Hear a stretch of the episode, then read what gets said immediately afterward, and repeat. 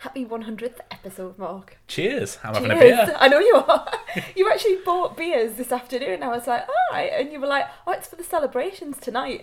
And I thought you were going to talk about the cricket because the test match, she says, questioning whether that's right. The test series is over. Right, all good. I got something right. There's absolutely nothing to celebrate about that, but um, But yeah. I, I thought it was about that. And then you went, no, it's celebratory time for the podcast. So, yeah. I don't know why I went a bit high there, but I did. You're not drinking now. No, I'm not. I'm not drinking, so that's my exuberance coming through, my sober exuberance.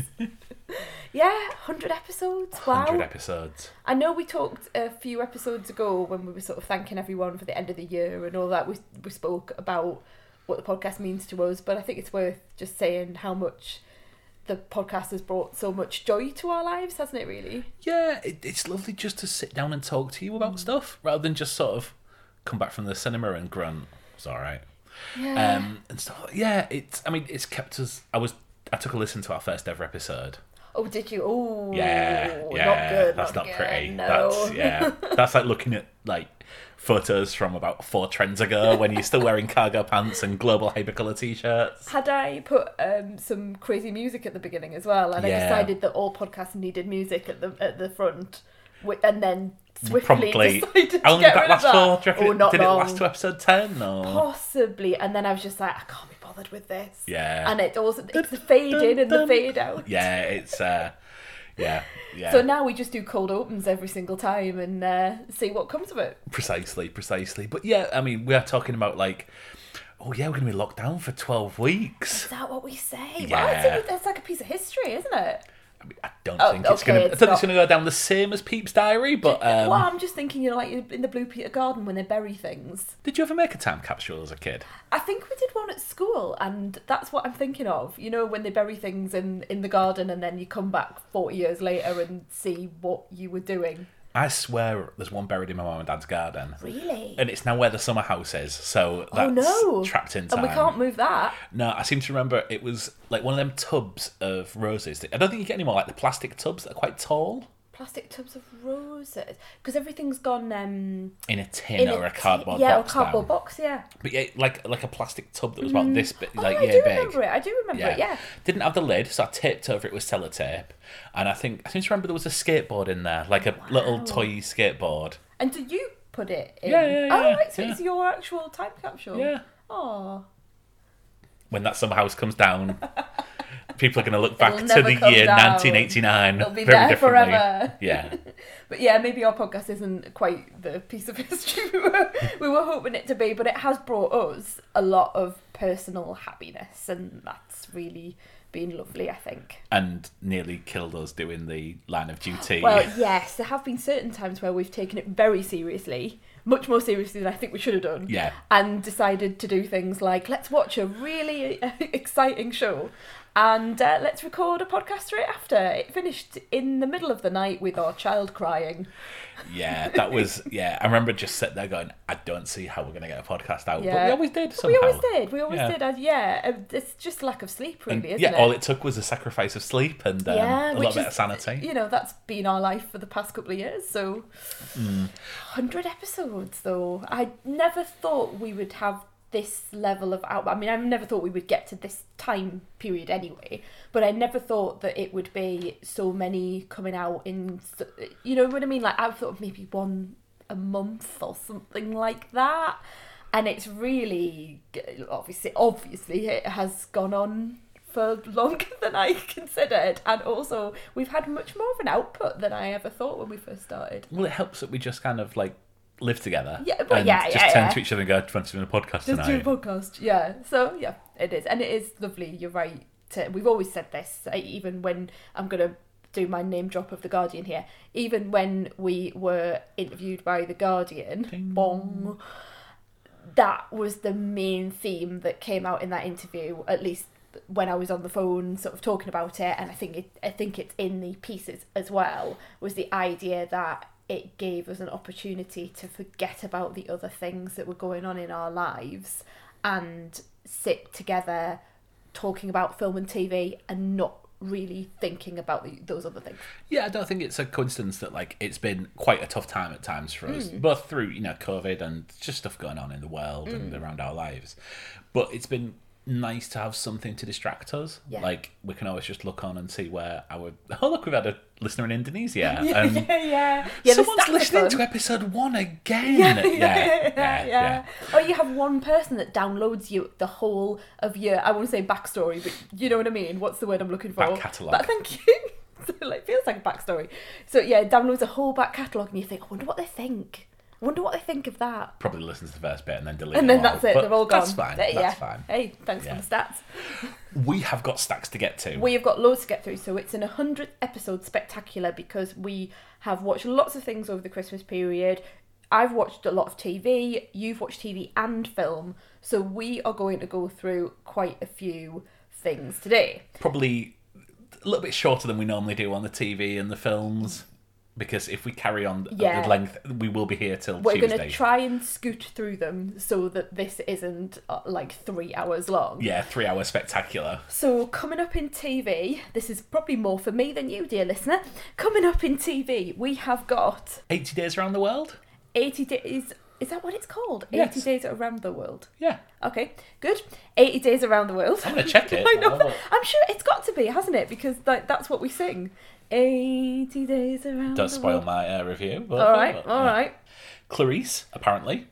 All right, thanks very much. I don't know anything about Clarice. I love the fact that we're not even just saying the words of the, uh, the the titles; we're actually adding things onto it. So it's Clarice, comma apparently. But yeah, we're um, we're watching, we're reviewing Clarice, The Man Who Bought Cricket, the man who bought cricket, the Sky documentary. The Book of Boba Fett, The Book of Boba Fett, which is available on Disney Plus. It's the latest latest uh, Star Wars. and presumably some true crime. Yes, there is a true crime. it is the ITV drama Four Lives. So I will be covering that. And then in films, I have got The King's Man and Mm. I have got The Power of the Dog. Excellent. I look forward to hearing both of those reviews. One of these films is better than like- the other. Not like the other. Yes. One involves Rasputin. What more can you want? I did get sick of seeing the trailer for The King's Man over and over and over again. And actually, I thought it was like an advert for booze because it was. It just seemed to be almost like, oh, what's it, Stella Artois? It seemed to be like one of those adverts and a historic. Th- and then I realised it was a trailer for The Can, King's Man. can we review this at the appropriate time, please? I've moved on. I've moved on. Okay, let's get to TV before this, you know, goes into complete tragedy. Speaking of bad musical cues, Watching television, watching television. So I know we gave a big list of all the things that we were going to do in TV. We're probably not going to do that in order. In fact, we're definitely not going to do that in order because I am going to start with the most poignant of those TV shows because I want to talk about it first and then get on to maybe some lighter things. why? Why? Uh oh. That- I can just see that this is a time where Mark needs to be quiet. Yes, I think uh, that's that's probably right. Yeah. So I'm going to talk about the ITV drama Four Lives, which was on. I think it was either over the Christmas period or or in in the New Year. I nearly watched this. Oh, really? Yeah, And I- you're not a true. That's why I'm stumbling because you're not a true crimer. I didn't know it was true crime. Oh, I just thought, Oh, Is it. Stephen Merchant? It is. Yeah, Yeah. and that, yeah. that like I like Stephen Merchant. Yeah. I think he's a really like it might not in this. well, okay. I like him as a performer. Yeah. I think considering his background and obviously he's come from hanging onto the coattails of Ricky Gervais, he's his writing partner. Mm. He has featured heavily in Ricky Gervais's things. I'm, I'm going to take um, I'm taking a bit of umbrage with this hanging on to the coattails thing. Surely he, he's a writer in his own right. As someone who aspires to write, I would really be upset if someone because I co-write with people and and yes they are far more um worldly wise and experienced than me in many occasion but I wouldn't like people to think that I was hanging on to the coattails I would think that we were in some sort of co-production Okay, would Stephen Merchant be as famous if Ricky Gervais didn't exist? I don't know he Well, might be Okay, he might be Uh, yeah, you you're quite right. You're quite Yeah. right. He might be. I But suspect you- he wouldn't be.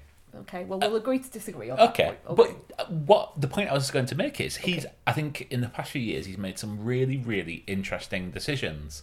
In the films he starred in, I think he's started off being in sort of schlocky college humor um, films. Oh, I mean, was he? I didn't remember that at all. Yeah. I, the first thing I saw him in was um, the Wolverine film that is not called Wolverine, it's called Logan. Logan. Yeah. yeah, yeah. He's in sort of the dark Wolverine film. So the first thing I remember seeing him in was I don't know if it's called The Tooth Fairy, but there's a rock film Oh yes, where he where the rock plays the Tooth Fairy.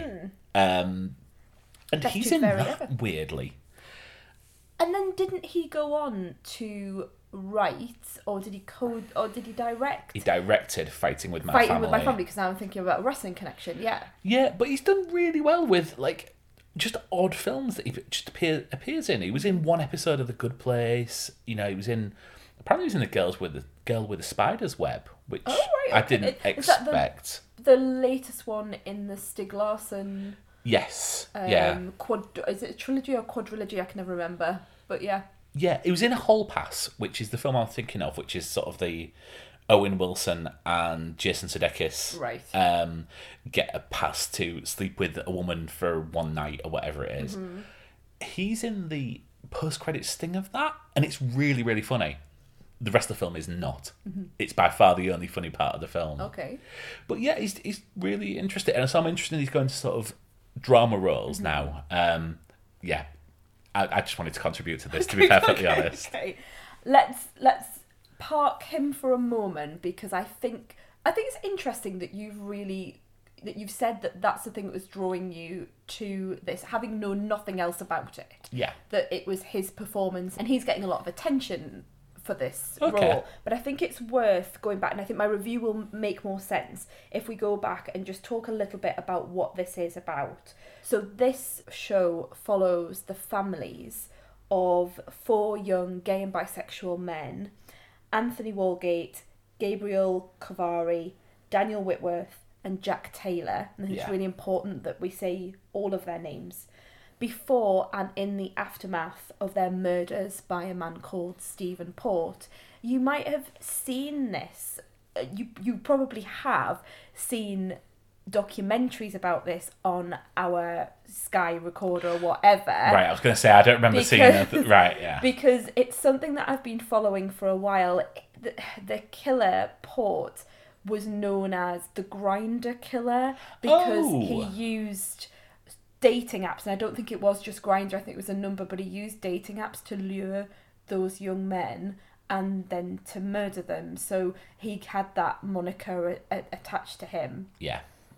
Um, Port was not a criminal mastermind, and that's why there have been a number of documentaries, I think, in the run up to investigations and coroner's reports, and COVID then stopped that from happening or delayed it. So this it, this this show has been delayed whilst they waited for those things to come through.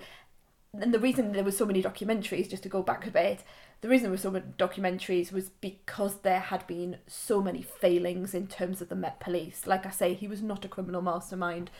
Um, the first young lad, Anthony, was found outside his flat, for example, and the police didn't really see him as a as a suspect. Yeah. Um, and took what he said at face value and didn't i- mm. investigate it further mistakes, significant and numerous mistakes, have have were made and were recently called out in an inquest by a jury. And the coroner's report specifically said that if he had been intercepted earlier, it would have absolutely saved the lives of the the young men that followed. How was- recent is this? so this is only a few years ago. Okay. This is it's not sort of a historic 1980s, 19 you know this is well obviously with the with the yeah, yeah, I- with I the didn't- I yeah, it's in I the was last biting my tongue yeah. just to go. No, you're right, really and, and I've just said it Yeah. as well, haven't I? So I've just made a fool out of myself. But I, the reason I'm sort of stumbling and, and, and going back and rehearsing those ideas is that it's really easy, isn't it, to concentrate therefore on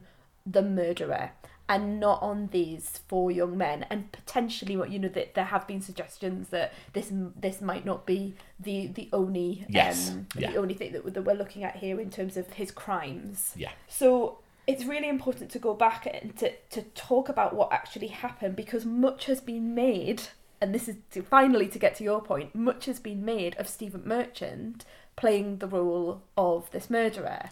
And he is excellent. He is sinister.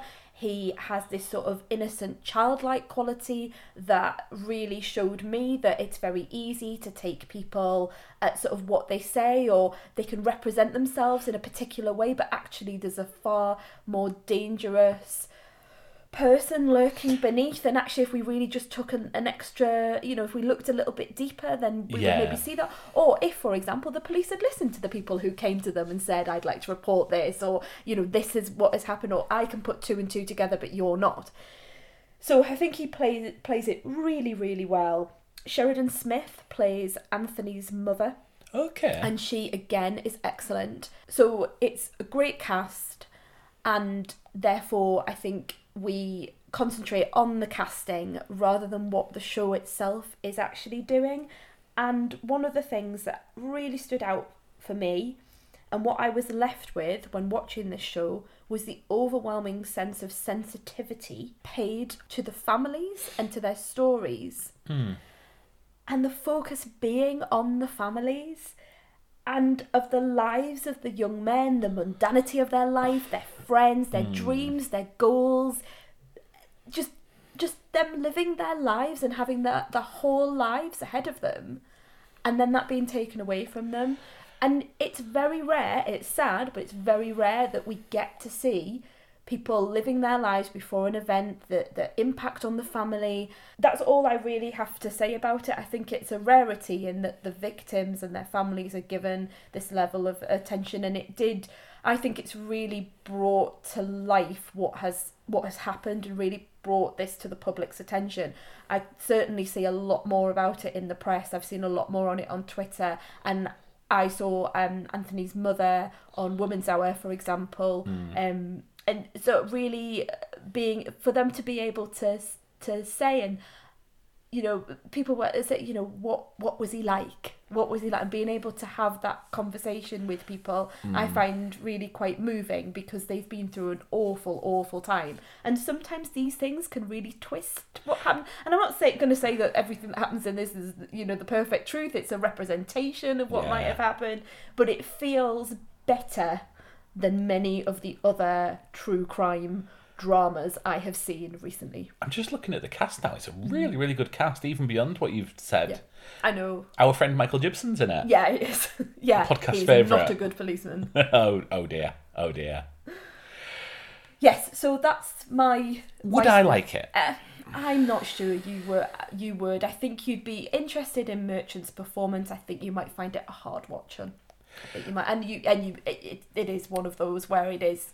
There is an awful sense of foreboding because you know what's going to happen to these young men. And this is Elaine who says to me, I can't understand why you watch I all this know. depressing stuff. And I'm like, I have you know. seen our Sky Q?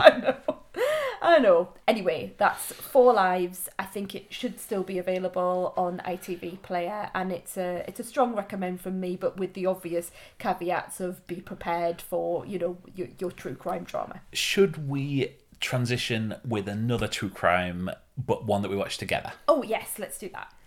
The Man Who Bought Cricket. Yes, yeah. I don't think of that as true crime weirdly because But it literally it- is it literally true crime. is. It's a Yeah, documentary. It's a Sky documentary know, piece. Know, yeah. Um, produced by Greg James, funnily enough. Oh yeah, your your man crush Greg James. Absolutely, yeah. Mm. This is a story of Allen Stanford, who is a American financier who Big Texas Yes. finance boss. who in the mid 2000s decided to offer the ECB, the England and Wales Cricket Board, uh, 20 million US dollars to stage a cricket match between the English cricket team and the His his superstars. his superstars of players that he had, and basically a West Indies All Stars that. Basically, a West Indies team that wasn't tied to the West Indies Cricket Board, I, I think is probably the best way of putting it. And his downfall, what he was doing at the same time, where he found the money, where he got the money from. And yeah, so there's two stories going on here. One is of this cricket match where cricketers are being offered money, which the likes of which they have never ever seen um, before. before, and that really intrigued me because I always think of England cricket players as being multimillionaires. Hmm. So when they get offered this money, and they know that they're going to get if they win they're going to get a million pounds each Yeah. or there or thereabouts isn't it they're, they're thinking about how they're going to split the money out if you're a player that actually gets to play then will you get the money if you if you're brought along to the match but you don't play do you get any money and there's, there's a, a, a cricketer whose name escapes me but i'm sure you're going to tell me he he was a young lad at the time Luke Wright. that's him. He was a young lad at the time, and he recalls in this documentary just sitting there thinking, "This money will change my life." And I found that really interesting because I just thought they'd made that money anyway. No, certainly at the time. I remember when England won the Ashes in 2005, that was thought to be the first time any England cricketer had earned a million pounds in a year, and it would be Andrew Flintoff through the deals that he had. Okay. Nowadays, there is so much money in the English game that um, they have what's called central contracts. So if you are picked for England regularly, you are you're no longer really contracted by your county. You are employed by the Central Cricket Board and kind of loaned back to your county every now and again. And the standard salary for a top level um, a top level player is in the nine hundred thousand. So that will you know that's more than a million Yeah. dollars. Yeah. However, at the time, there will be yeah, they, they would not be earning a million dollars a year Mm. for the most part. The, the might have if you yeah you wouldn't, but So there was a lot of pressure on them, wasn't it? And they do Yeah. recall that in in the documentary that the ama- uh, that you know this this money would be so meaningful to people. Um, there's also this idea of reputation as well, is that they're the England cricket team and they're going out to play these other people that perhaps are lesser known. yeah absolutely fascinating. So that, like you say, is one thread going all the way through, and the build up to that match is very, very interesting. yeah. The part which interested me more Mm. was the history of Allen Stanford's financial services company that he has, and uh, I don't know whether it's a, a spoiler to say what ends up with Allen Stanford, but they're doing a documentary about his dealings. True crime. Yes. Yeah, yeah. Yeah. So, it's um, not gone well. And, and straight away from the beginning, you're you're led down a path of, of people saying, you know, if only we knew what we'd known or we should have known. Yes. And, but the intricacy of, of how that came about, and Mm. also the twists and the turns and the people, and there are personal things that are uh, alluded to in there. There Yeah. are financial things, and then you also get to see not just who was involved from an executive level, but also what happened to the people who who essentially gave the money and and yeah. so you get to see it from all different angles don't you and i think that i found it absolutely fascinating So I I really enjoyed this. Mm, I it. Mm-hmm. knew a lot of it, and I think you will have got more out of it because I knew a lot about everything that happened. no idea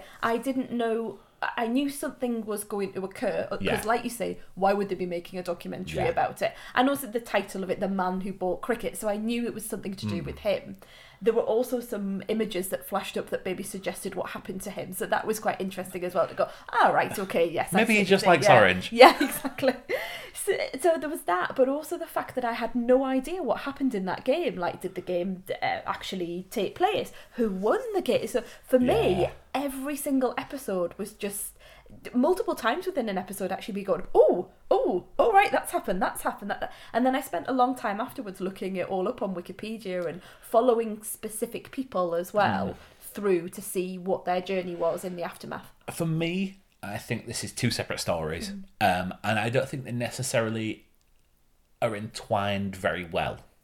Oh that's interesting I, for me, I think there are massive cuts between when you are talking about Allen Stanford's business Mm. and Allen Stanford, the cult of personality who charmed the ECB, and they're seen there. Well, yeah, yeah yeah.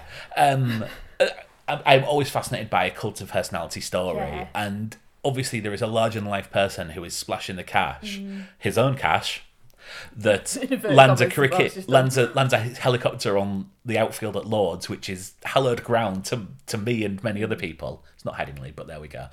Um, and yeah, I think that these two stories didn't necessarily belong in the same documentary for me, but I think there is an interest in cricket, and I've got an interest in cricket and personal finance, so it ticks the boxes for me.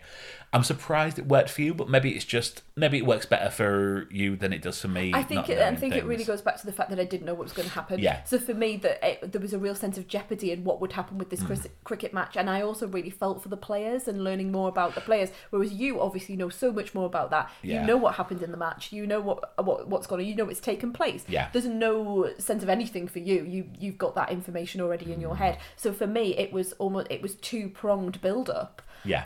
And that worked because I knew nothing. I think it's really worth going into this knowing nothing. To be quite honest with you, I think it works better. Okay, well, this is on um, it's on Sky, Mm. Sky documentaries. documentaries, yeah. So yeah, it's, It's three been trailed episodes. very very heavily, and I it worked. It's been trailed it. very heavily on Sky Sports. Yeah.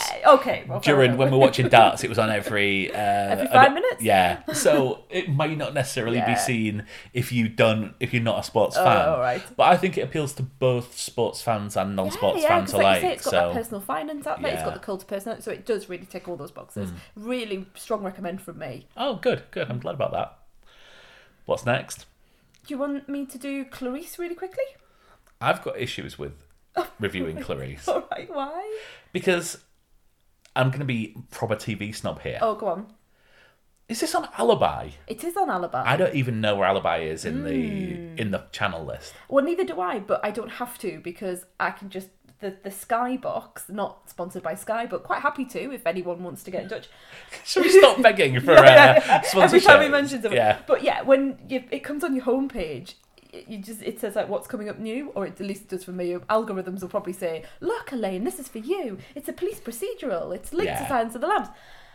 Press, oh, pre- oh, oh. I Hang on a didn't know that's what this was. Like Clarice. Who else do you know who's called Clarice in fiction? Well, I don't know anyone called Marcella, but I don't necessarily. I don't. Don't think it's about Marcella Detroit, the uh, lead singer of Shakespears sister. Yeah, Okay, well, hang on then. You might be more interested in this. I'm just impressed that I managed to pluck out a Yeah, Marcella. Uh, very well done. So this was originally a CBS. Anyway, so, hang on a minute. I'm going back a bit. Yeah. So Sky tells me what to do. I press record, and then I never have to look at Alibi. Anyway, Sky tells me Sky what to tells me what to do. What a sad indictment of our times. February last year, this came out on CBS, and I was desperate to watch it because I love the Silence of the Lambs, the film 1991, Anthony Hopkins, etc., etc. I'm not going to go into that, and I really enjoy the character in the background of Clarice Starling, then played by Jodie Foster. Yes.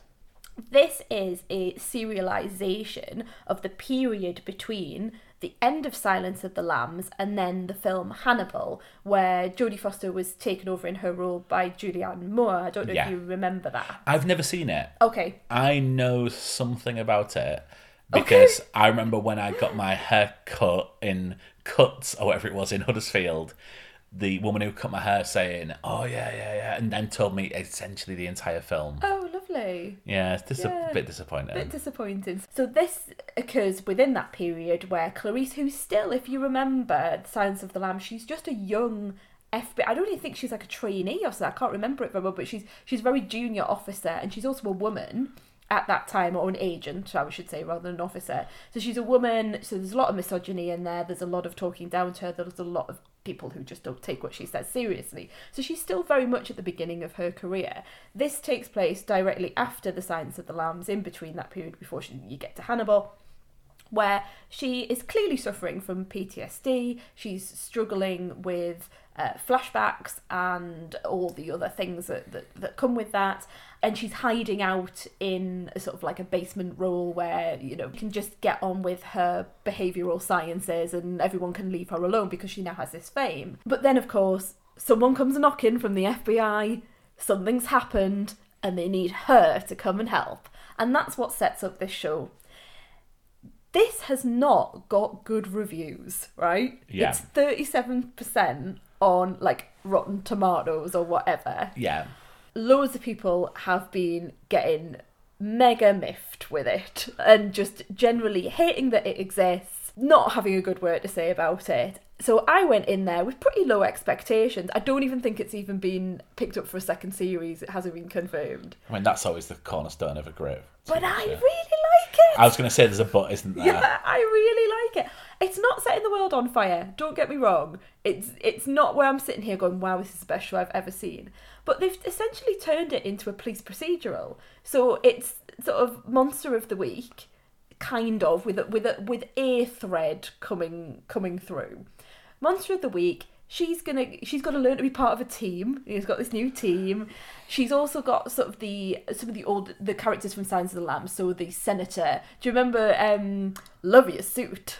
No. from Science and Lambs. You know, do you know when Hannibal comes out in with his funny mask on, Yes. and he's wheeled out, and he has some choice words to say to the senator whose daughter's gone missing. Do you not remember that when she she's like, you know, tell me what. No, I, like I remember. I remember the set pieces. Mm-hmm. Um, I remember rub the lotion. Yeah, yeah, Yeah. yeah. Well, there's sort of flashbacks to that as well. So the the girl that was in the pit with Precious the dog, Yes. who Jodie Foster, Chloe Starling saves in at the end of that film. Spoilers for um, a film from 1991. She appears. Not the actress, obviously, because be you know weird. things have really moved on. But she appears in this film, so there is this, there are links back to the Silence of the Lambs. I think it's fine. Like I quite enjoy. It. I like the links back. I like the exploration of PTSD. I I like the idea that I can watch it and I don't have to really think. You know, it's sort of monster of the week type of thing. And I don't think. I, I think it's just an. I'm sorry to say a nice watch, and that's so not the right thing to say, but. It doesn't take a massive amount of my brain to watch it. One it doesn't go on forever and ever. And if you like your police procedural and you like a link back to some, you know, some old film or, or TV show, you know, nostalgia, you know, hound here, then I, I think give it give it a go. Like I say, some episodes are stronger than others. I think I've watched three now. so Oh, you know, oh, and that's a long. That's over a long time. You're watching this before Christmas.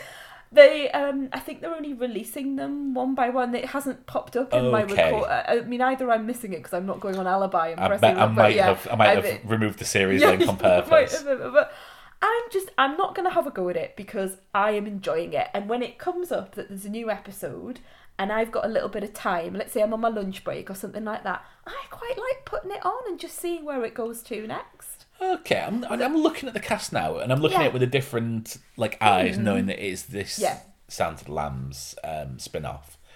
Michael Cudlitz is really good in The Walking Dead. Yeah. Um, Kal Penn's always fun. I know, yeah. The- And like I said, the, the team that is around her are all really good actors. It doesn't feel soapy. It just feels like a really well done. I'm going to say police procedural again because that's the only way I've I've got of of of, of explaining it really. And then Jayne Atkinson, who was in Jane House of Cards. Uh, Twenty four. oh, She yeah. is brilliant. She plays the senator, the mother of the of Catherine Martin, who was found in the pit. You know, And so yeah, she's really good. One episode of The Walking Dead. Oh really? and then clearly they couldn't get her back because Ah. she appears like at the end of one series Mm-hmm. um and then she's referenced like in the background yeah someone goes off to like stay with her and then she's never appeared since so but they clearly were setting her up because they put these like characters with her and stuff like that yeah I don't want to spend too long on this because a we said that we wouldn't spend too long on things, and you know we're we're, we're coming up to forty minutes here, so I'm not going to spend too long on it for that, but also for the fact that I think it's just one of those things where I would say to people, if you've been put off by the reviews, just give it a go, give episode one a go, and see see what you think. I thought it was fine. And I, I look forward to watching a new episode and then not thinking about it that much i'm afterwards. probably not going to watch this You're not going to watch it. No, it's not No. for you. Do you want to talk about around the world in 80 days Go on, then. not 80 days around the world I we knew it wasn't right. yeah Okay, do you want to sing the theme tune or do I? I'm very sad that the the theme tune that they've got on this is all Hans Zimmery yeah i and mean not Willy Fog. It doesn't contain a lion. It doesn't contain a cat and a mouse with I mean, him. it's just false advertising, quite frankly. Yeah. So this is the big BBC family drama of a Christmas. It stars David Tennant as Phileas Fogg. Mm, Yeah.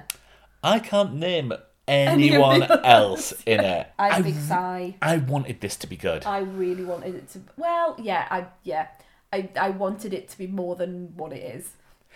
I think it is good.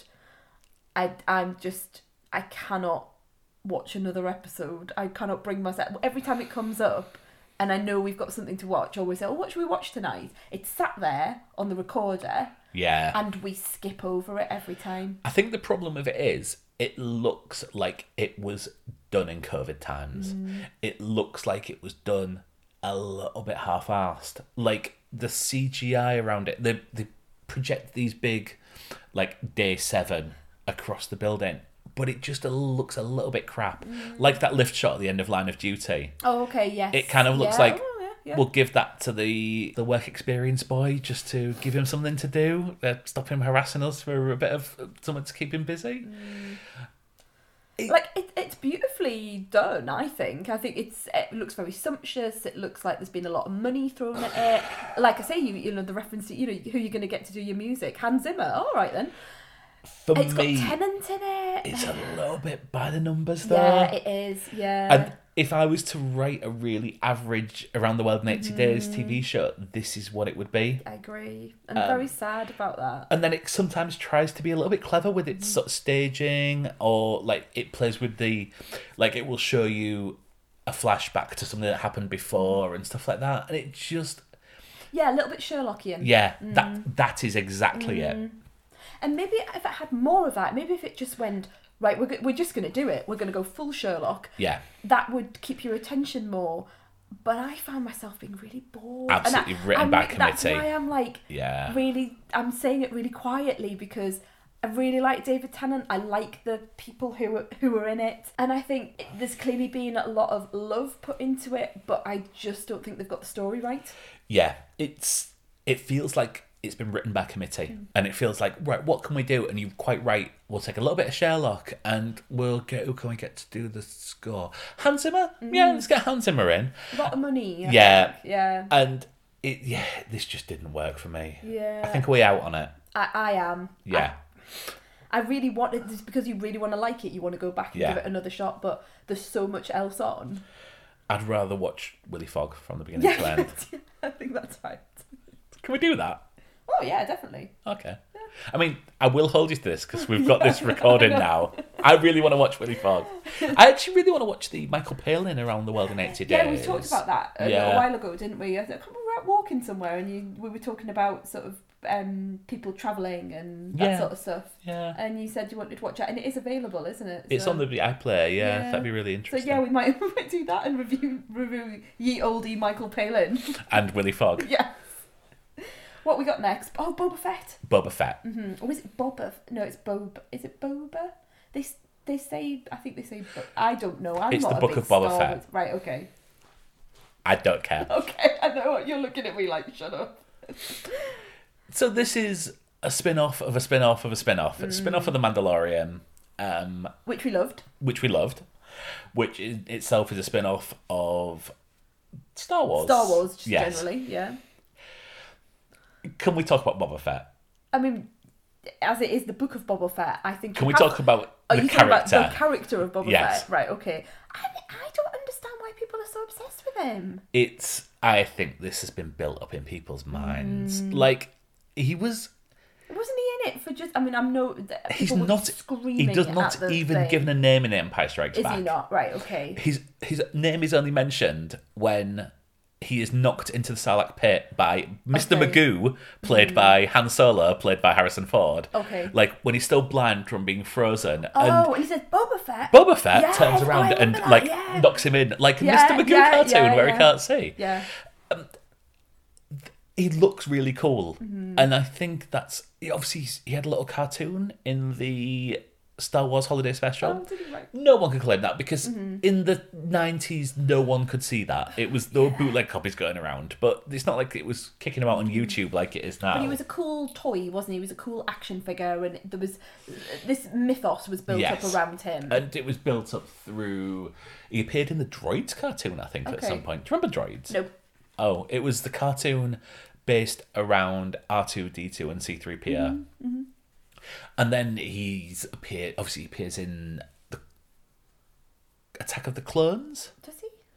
Oh, Yes. is it because he's the young He's- yes, lads? he's because he's Jango Django, Fett, yes. son. Right. Okay. Temuera Morrison playing Jango Yeah. Fett, and mm-hmm. because he's a clone mm-hmm. He obviously plays Boba Fett Boba in Fett, this in mm-hmm. this version. which I got. I like. I like that concept, but the character itself, just to get get straight to the point, the character itself is just a bit. There's there's nothing there. I I don't know whether I'm missing something. This is I'm a TV not bothered. this is a TV show that hasn't started going yet. Mm. It is. There's a lot of work to do where they have to explain how Boba Fett isn't dead as he is in Return the Jedi, Yeah, yeah, yeah. and what he's been doing for all this What, time. what's he been up to? So the tell this via flashback, but for the first two episodes, it was kind of like, we'll tell you a bit of what he's doing now, but here's three quarters of the episode told him told in a flashback. And it all goes a bit dances with wolves for me. And I just don't care about half of that flashback. like, I don't need people to humanize Mm-hmm. Tusken Raiders. I prefer them to just be these wild people who come and go! Impression on the. I know it's an audio medium. Yeah, but but I do remember they had a little Yeah. stick in the air, and it, yeah, okay. And then it comes out, and sometimes it's quite cool when things turn up and characters turn up who are really mm-hmm, interesting. Mm-hmm, there mm-hmm. is a not being one with the with the law. There are people who are the same species as other people we have seen Yes. in the Star Wars In universe. Star Wars universe, and yeah, and when fun. they turn up, it's Yeah. quite fun. And you're like, oh, right, yeah.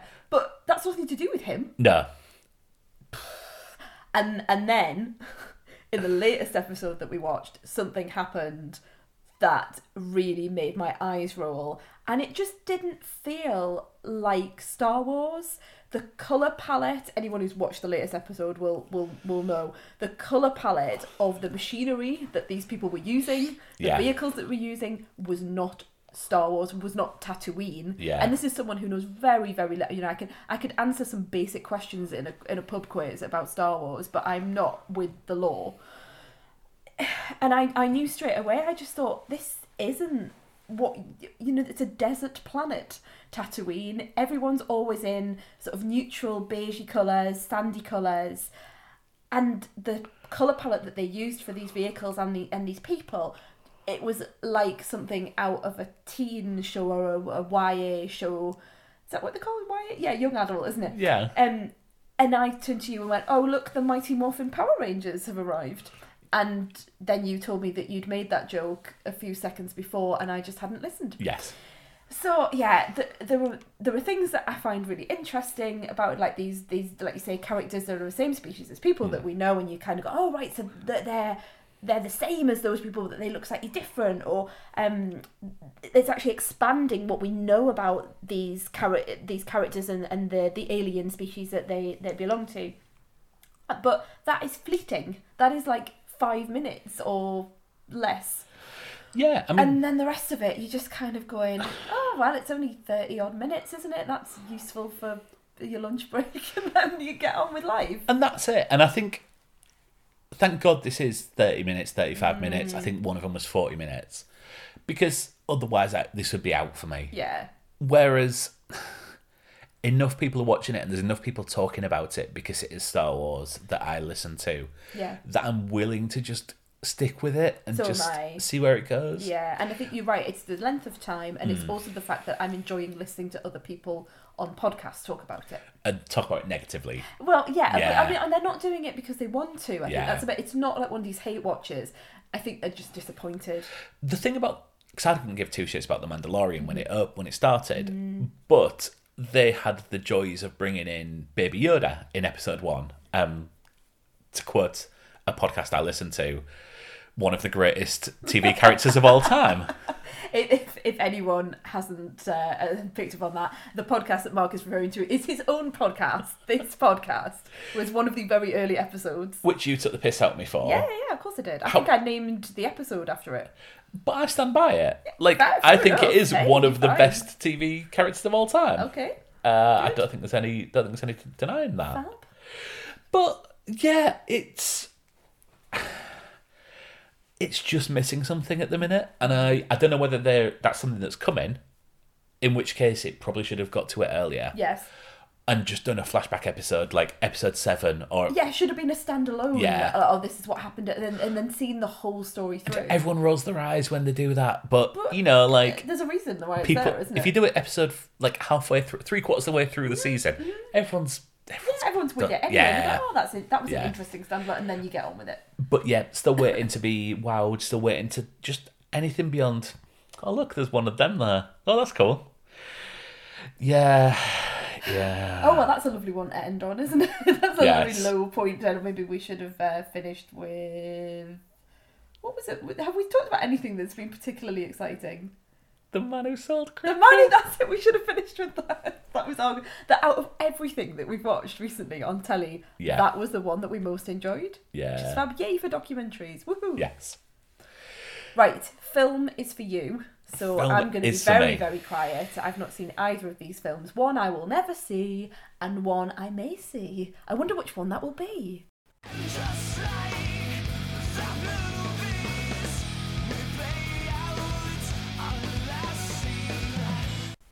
Do you want to start with The King's Man? Let's start with the King's Man. I think that would be right. rah rah Rasputin, lover of the Russian Queen. I like the Kingsman. Sorry, I like the Kingsman universe. We're calling it a universe, are we All Yes, okay. the KMU. Uh-huh. The first film, I know you had problems with it. Yes. Mm. And I have that same problem with it. Um, where I was actually explaining this to a friend the other day, and he was like, Kingsman, aren't they just kids' films? I was like, do No. not, do not let your children see the first one. Daddy, what? Oh no. Yeah. I, I think he just thought it was like, um, you know that when Joe Cornish did that Knights of the Round Table oh, yeah, thing? Yeah, that was great. I really enjoyed that. I think he the, just um, thought- the kid who would be king. King would yeah, be king. Yeah. Yeah. I think he just thought it was another thing like that. Yeah, or like um, sort of a uh, like young James Bond type Yeah. of thing, which I think I thought it might have been earlier on. Wasn't, was it? No, it wasn't. It certainly wasn't. I can take or leave. I think it. I think the Kingsman, certainly the first one, um, just Kingsman, isn't it? Kingsman: The Golden Circle. Isn't that the second one? See, this is where my This is Kingsman where, knowledge. yeah, this is where my gone. Kingsman lore. And, all I remember is Colin Firth yeah, and it launching the career of Taron Egerton, which is probably the greatest two things. yeah. Kingsman: The Secret Service. That's it. Thank you. Yes, I think Kingsman: The Secret Service did some quite fun set pieces. Agree? I think it had some good fun with Taron Egerton. I think there is one hugely misguided joke at the very end, which I don't forgive, but I can look beyond. And I, but I think the thing that really attracts me to it is this lore of this secret society. I'm always quite fascinated about like how society works. Like you wear these sort of shoes and you wear this sort of jacket to this sort of function and stuff like that, and stuff that I'll never be invited to. I'll never be going to the palace to meet the queen and have to like wonder what sort of shoes are formal for a, a, a day garden party. What what's classed as too casual?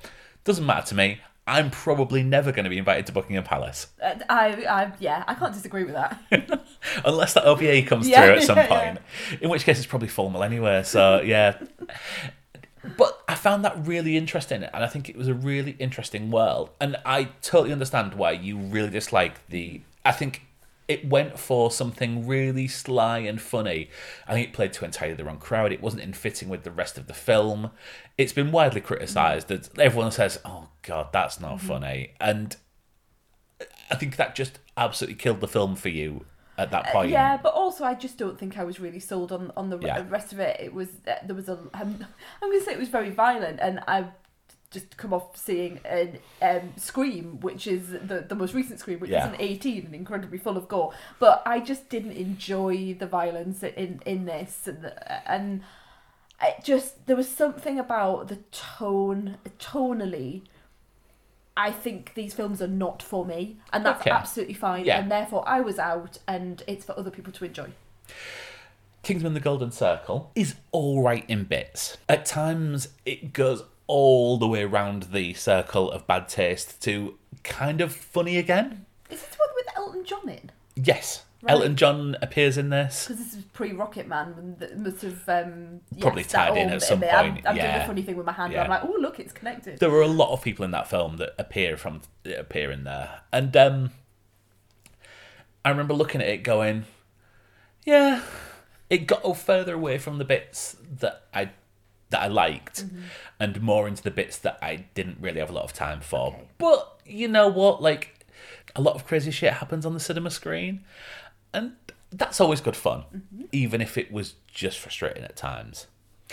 This is a origin story of the Kingsman group. It stars Ralph Fiennes, it stars Gemma Arterton, it stars um, Djimon Hounsou. Really, really good people. Um, Harris Dickinson is someone who's in there who I didn't know at all. Dickinson. I, he might have been in some stuff that you've seen. He was in the New Maleficent film. He's probably been in some sort Is of he a younger? yeah, Right, okay. yeah. He's probably been in some sort of BBC retelling of a of a true crime true that crime. you've watched. Uh, but yeah, he, he's pr- he's really really good. He's re- that he's told Mm-hmm. Is he his meant to be? I, I realise that Taron Egerton's character in the first one was sort of like um, a lad from an estate, and he was brought in to wear a you know, even learned to wear a suit and be the king's man. Uh, is he of a similar ilk of No. like uh, fish out of water type of thing? no, Right. although he is learning The, the ways in different ways. Okay. Um, but it's not. I mean, this is this is not about him. This is Okay. Rafe. Uh, Rafe, right, okay, Rafe so it's really film. around him. Okay. This is based around the start of the First World War, and nothing happens for the first act. So, have you seen them films that always have Gemma Arterton in, where are advertised on a, on the. Metro thing, where she plays Oh, like, like- military it's a- intelligence? It's a historical drama, and yes, yes, or it's There's like at least two. I swear something there must be at least um, Something fourteen. about potato peeling society or something, something like that. That was a That's- historical. That's thing. one. Yes. I think there's one. Um, Their finest, I think, is another one. Okay. Wartime intelligence. The Right, girls back at home. Yeah, yeah, yeah, yeah. Okay. Yeah, I do know what you mean. Nothing happens. There is no action in this for the first forty I minutes. can't imagine that at all. Is it just people speaking in rooms then? Absolutely. But the trailer doesn't say that at all. Like, the trailer is like, whoa, ooh, ooh, action, violence, guns, woo. Alongside this, there is a bad guy who you don't see the face of. Oh, okay. um, he has this cast of characters around this table that are all. Pr- it's all Oh, very it's a bit Bond, isn't it? well. It's it's it's Austin Powers. Oh, okay, right. He is speaking with this accent. He is Doctor Mm-hmm. Evil, um, but he has a very thick accent that's not a Doctor Evil accent. But yeah, you'll, Mm-hmm. I you'll see what when you you see it. Completely different film. Completely, completely different film. I will go so far as to say, if you don't work out who the magical baddie is, the very first second they walk on screen, you are not paying attention. because I never get these things. And I watch on and goes, it's him then. So was he just wearing a beard? Like there might as well be a big neon sign going, It's him. it's him, it's him. It's him. Okay. Two completely out of turn performances. Okay. Then in the middle, you I mean you have them going to meet Rasputin as as featured heavily in the trailer. Heavily in the trailer. And Rasputin played by Rhys Ifans. Rhys Ifans, Lovely. yeah. That kind of comes and goes. Oh really? Very I quickly. thought it was going to be like a major thing. I thought he was going No. to be like. The That's a set. baddie. That's Yeah, a set piece, a like set at the end of the first Oh, act. Okay, that's interesting. It then goes a little bit 1917.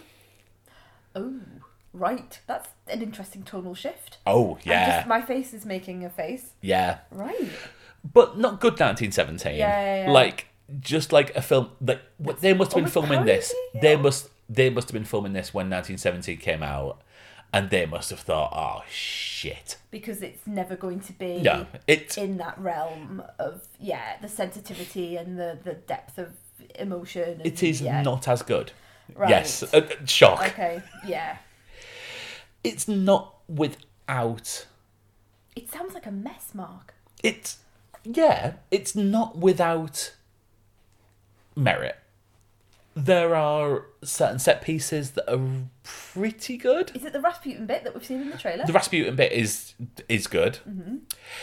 Um, the ending is I mean, it's another film where one of the set pieces from the very, very last reel of film is shown in the trailer.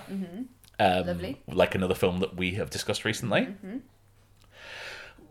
But this is not. This is. I was bored. I was falling asleep halfway through Oh, in the felt 40, like 40 minutes in. Yeah. Which, for all you can criticize them, Yeah. you could not say about either of the two no, films. no, no, you're right. This this seems like a film that has been put together by someone who doesn't know what he wants.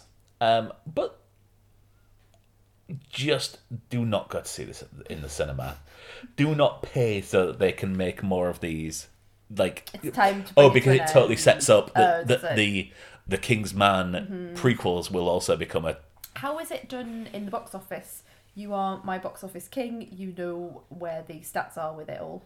yeah. I don't. Well, I don't think it's out in America yet. Oh right. Or if it oh, has, because it's- of it's been delayed. yeah. Yeah. I haven't really heard anything from our en- end of the woods. I think End this, of the woods. You know what I mean? Our our bit bit of the bit of the what, what woods would I be in? Edge of the woods. Would that be the phrase? I can't remember. neck Where- of the woods. wh- neck of the woods. That's it.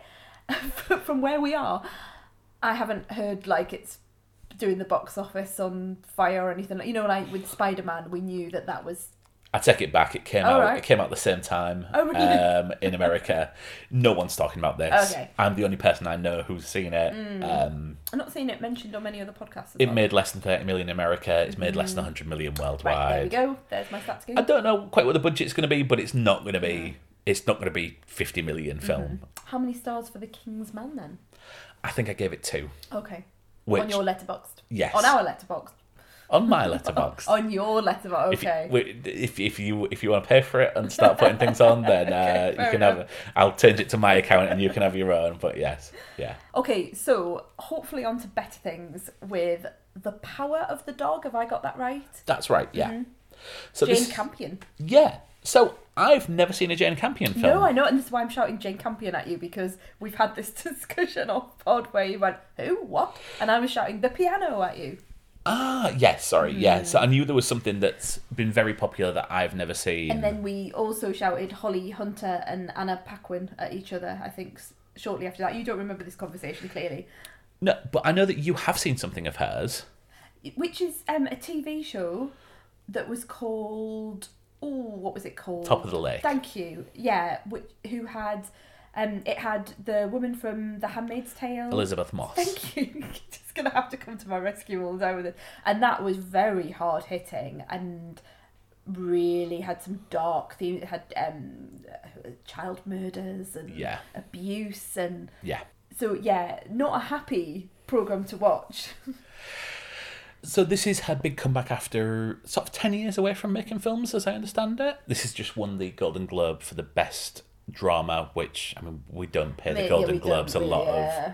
but it's clearly it's going to be a contender in the awards mm. season, so that's why I've sort of had a And look it's at it. on Netflix, which I think is really important to mention. Yes. Yeah. I, I th- we're seeing that a lot with the awards films this mm. year. That they are, I know Netflix are buying and Amazon mm. and certainly Netflix and Apple are buying up a lot of the awards contenders. Yeah. Um, They're, it, they're popping up, and I'm going, oh, it's on, oh, it's on, and, and like you can just access it right there. and as someone who less than 15 years ago had to travel from Hull to York to just even watch There Will Be Blood, you know, a Cowards film. Yeah. Accessibility in cinema is a great thing. Yeah. Um, I think Mubi's doing a really good job of Oh, things at the minute. yeah. Um, they are releasing films. They are distribu- distributing them. They're buying the distributing Mm. rights. They are putting them in cinemas, art house cinemas, for three to four weeks, and then maybe after a month or two months, they are putting them on their streaming service. And we're, we're very lucky that we have got. Mm. Yeah, yeah. Uh, but it, uh, even when I was like still working in the call center, but was getting into films and wanting to like didn't have a lot of money, I would have bought Mubi because yes, it is done it right is up your it makes Mm. art house cinema Mm-hmm. accessible to so many people. So um, I think it's a really really important service. And And, Mubi, if you're listening. stop it, stop it. I'll say this up front. This is not a Mark film. oh, okay, because it's it, uh, what? Yes, okay, so it's um, uh, wild vistas and drama. It is a western. Yes. It's not set in a time before electricity, but it's it's kind of very very close to it. It's set in the 19, 1920s. Yeah. Um, for people who haven't necessarily been around as long, there is a s- it's a flippant comment that I make, but I'm not in. truth. I'm not interested in films. There's a barrier if it's set in a time before electricity with me. Some Yeah. I mean, don't look at me like that. We've been through this before. some people It's don't like black and white films. some people yeah, don't like yeah. subtitle films. I, I'm not a massive fan of the art house. Yeah. But I find them a bit too um, inaccessible for me. So yeah, I that, okay. I struggle with films when they are set in a time before maybe 1940. Okay. That's why The Kingsman didn't work for me. Clearly. Yeah, clearly. yeah. Um, this is the story of two ranchers um, who have lost their iconic dad, who was certainly the patriarch of the family, um, and are very different in themselves. There is Benedict Cumberbatch, who is very brash, very um, aggressive, and Jesse Plemons, who is very gentle and a bit more caring. But maybe more avuncular. Yeah, I think he looks at as a as I mean, a character. just, is just, that right? He just looks like that as a person. yeah, yeah, yeah. That's, I'm, that's why I'm thinking. You know, up Yeah. against Benedict Cumberbatch, who can look quite sharp, and if Hmm. you think about him as um, Doctor Strange, quite um, pompous, and also a little bit of danger about him. Yeah. like he could really swipe you with a comment, and you know, do you know what I mean? It's very interesting you've said that because this is not your Benedict Cumberbatch performance. Mm-hmm. He is not playing Sherlock in this, which I've not seen everything he's been in, Mm-hmm. but everything I have seen of him in, he has been playing Sherlock. Doctor Strange is basically Sherlock with magic. Not no, I, I think he's dark, darker than Sherlock. The I Venn diagrams, more- the Venn diagram's Yeah, got I- a I- big I overlap. get it, I get it, but yeah. in anyway. this, he is playing a 1925 rancher that is aggressive Mm-hmm. and a bit spit and sawdust. Okay. As part of the plot, they um, George, who played by Jesse Plemons, meets in an inn. Rose, played by Kirsten Dunst, his real life wife, Real life wife. and her son Peter, played by Kodi Smit-McPhee, who I don't know, but I think he played young, oh, Nightcrawler. Young Nightcrawler in one of the later X Men Oh. films. And I'm looking at his IMDb now. Yeah, he's the young kid in the road and in the remake of Let the Right One In. Okay. Yes, that might be. He's, he's got really strong features, Yes. hasn't he? That I can imagine with those. Yeah. Absolutely. Mm. And this is the relationship of bringing, he marries her and brings this wife and this son into their life and how all four people interact. I'm going to start by saying this looks amazing. These This is set in New Zealand. Uh, sorry, it's, it's set in Montana, but it was filmed in New Zealand. Like you say, beautiful vistas, the the rolling hills, the plains. It, it it looks beautiful, and obviously Jane Campion is a director who knows her shit. She's been around. She's a great director, and she absolutely brings it as part of this. Um, this I can see this winning cinematography awards and directing awards definitely. The highlight is Benedict Cumberbatch. This is not like anything I've seen. I know you say, "Oh, well, there's a bit of a difference."